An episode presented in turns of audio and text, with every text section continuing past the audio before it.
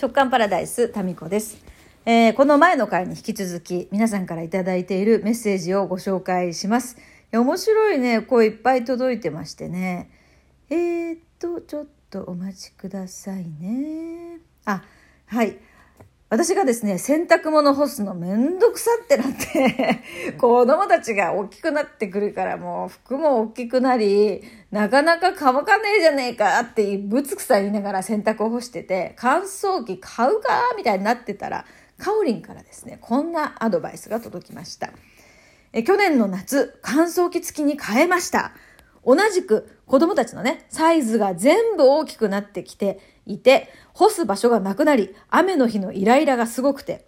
でもですね、全部を乾燥機にかけると、ものすごく時間がかかるし、かっこ4時間とか、全部入れると、えー入りきれないものがあって、我が家も2、3回回しますと。かっこ閉じ。乾燥機ダメな素材もあるので、結局仕分けをして、薄いもの、小さいもの、下着は干して、タオルとか大きいものは乾燥機に入れてます。えー日立のビッグドラムです。参考になれば。なるほどね。結局、仕分け作業がそこに入るわけだ。4時間もかかるの？本当に？いやいやいや、そうですか。洗濯機についてね、ケコリンさんからも。えー3回洗濯するなら、乾燥機付きの洗濯機じゃなくて、別の乾燥機を買った方がいいと思います。そのまま全部乾燥させようと思うと時間かかりそう。あ、やっぱそうなんだ。えー私も別の乾燥機欲しいです。乾燥機付きの洗濯機の方が場所は取らないし、ノンストップで乾燥までできるのがいいんでしょうが、私は別の方が使い勝手良さそうだなって思ってます。あの、なるほどね。別のか。別ので行くともううちは置く場所ないな。もう、ほんと狭いんですよ、ここ。スペース命とか言ってんのに、矛盾だな、この住空間に関しては。え、でも狭い方が便利だなとかね、学校近いのがもう絶対だなとかっていう、まあ、そその辺もあって、なんですけど、まあ、狭いんで、そうですか。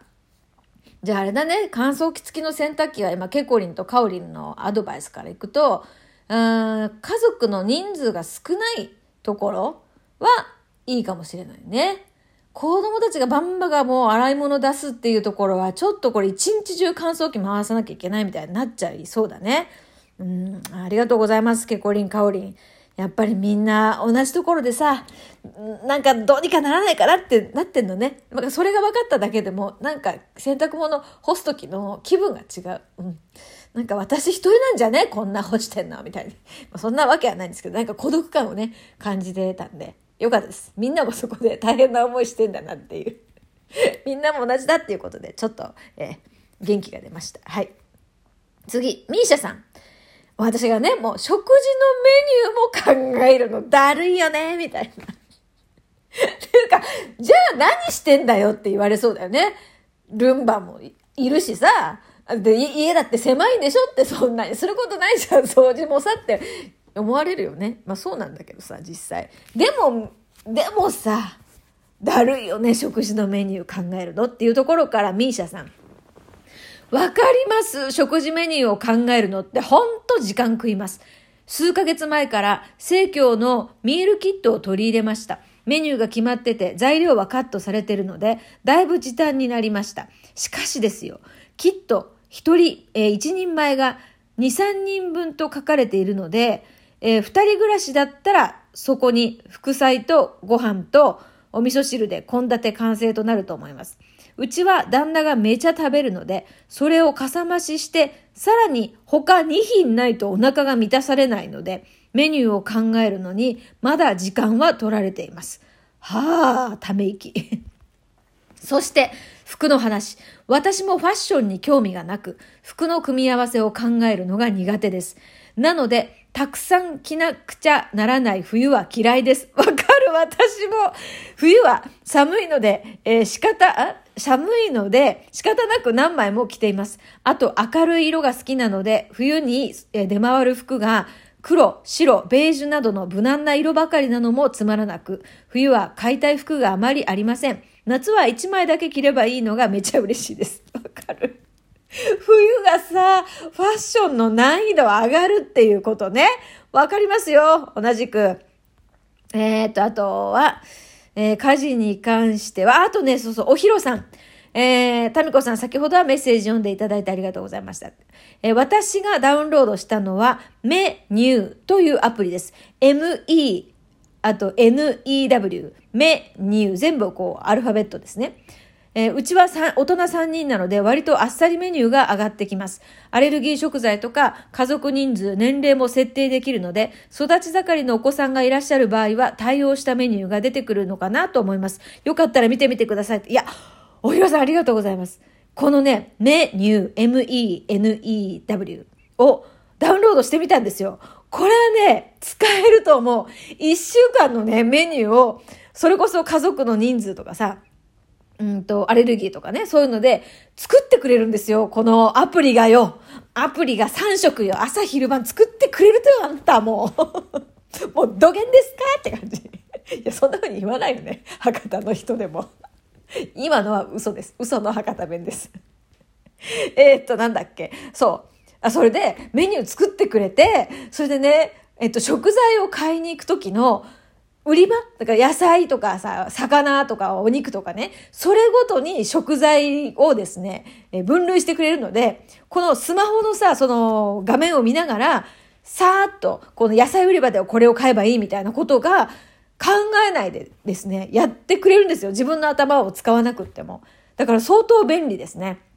でも、そのメニューの好みってあるじゃないですか。で、その傾向を事前にですね、入れとくんですよ。こう、なんとなく自分が好きなメニューをお気に入りに入れとくと、なんかその傾向を考慮して AI がですよ、えー、メニューを提案してくれるっていう、このすごいって、これ無料なの無料。無料よ、あんた、もうこれ。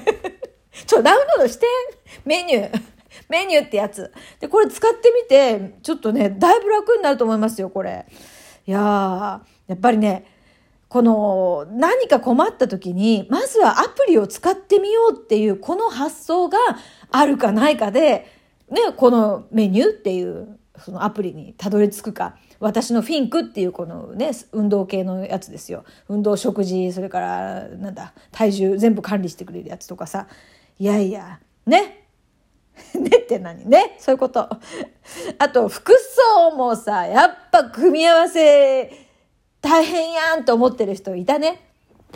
私ね、あの後ほら、服のさ、整理して、8割の服をリサイクルショップに持ち込んだんですよ。一気に。もう大きな紙袋3つ。で、そしたらさ、料金いくらだと思うんです ?1 万460何円かな ?1 万400円ぐらいで売れました。57着販売しましたね。だから服をさ、なるべく持たないようにしようと思ってるのに、そうやって増えてたっていうところにまずびっくりなんだけど、なんで増えるかっていうと、組み合わせが苦手だから増えるんですよ。服が好きだから増えるわけじゃないんですよ。苦手だから、あ、これがあった方が楽かもなって言ってどんどん増えていくっていう。だから結局ね、自分が、うんと、物が増えていく分野って、自分にとってよくわからないとか苦手とかコンプレックスとかがある分野だったりすることが多い。もうこれ私の経験上。だから、なんか自分の知識とか料理のこう、なんかレシピとかの知識が足りないなみたいに思ってると、料理本が増えていくんですよ。だからうち料理本むちゃくちゃあるんですよ。あるんだけど、苦手なんですよ。だから、あるんだけど苦手というか、苦手だから増えるんですよ。で、私もともと服3000着持ってましたからね、アナウンサー時代。でも組み合わせがわからなすぎてそうなるんですよ。全部このマネキンが着てる服組み合わせの全部くださいってなって、とりあえずこの番組はこれで出る。で、次の番組出るときはまたわかんないから全部買いに行くっていう。で、この、どんどん溜まっていく。リサイクルショップとかなかったもん、昔。そうそう、それで溜まっていく。だから、好きだから、まあ、コレクション的に増えるっていう健全なパターンと、それはもう好きだからいいじゃないですか。コレクションとして。そのパターンと、苦手すぎて増えるっていうやつがあるんですよ。だからセミナージプシーとかもこれに近いっすよ。だからよくわかんない。そこを、そこをずっとこう追い求めて、他にもっといいのがあるんじゃないかとかさ、なんか、もっと簡単な方法があるんじゃないかとかね、自分が求めてるテーマに関してよ。ってなってくるから、どんどんどんどんどんどん増えていくんですよね。でも本当はさ、みんな言ってることを同じであることが多いから、一個でいいんですよ。みたいなさ、服も何の話だ？服の組み合わせが苦手だよっていうところからそうやって増えていくんだよねっていうことですよ。で、1万400円ちょっとですよ。うん、すごいですよね。でもそれ、売れてそれだから多分使ってるのはさ、もう10倍以上のお金をそれ使ってるわけですよ、きっと。やれやれですよね。うん。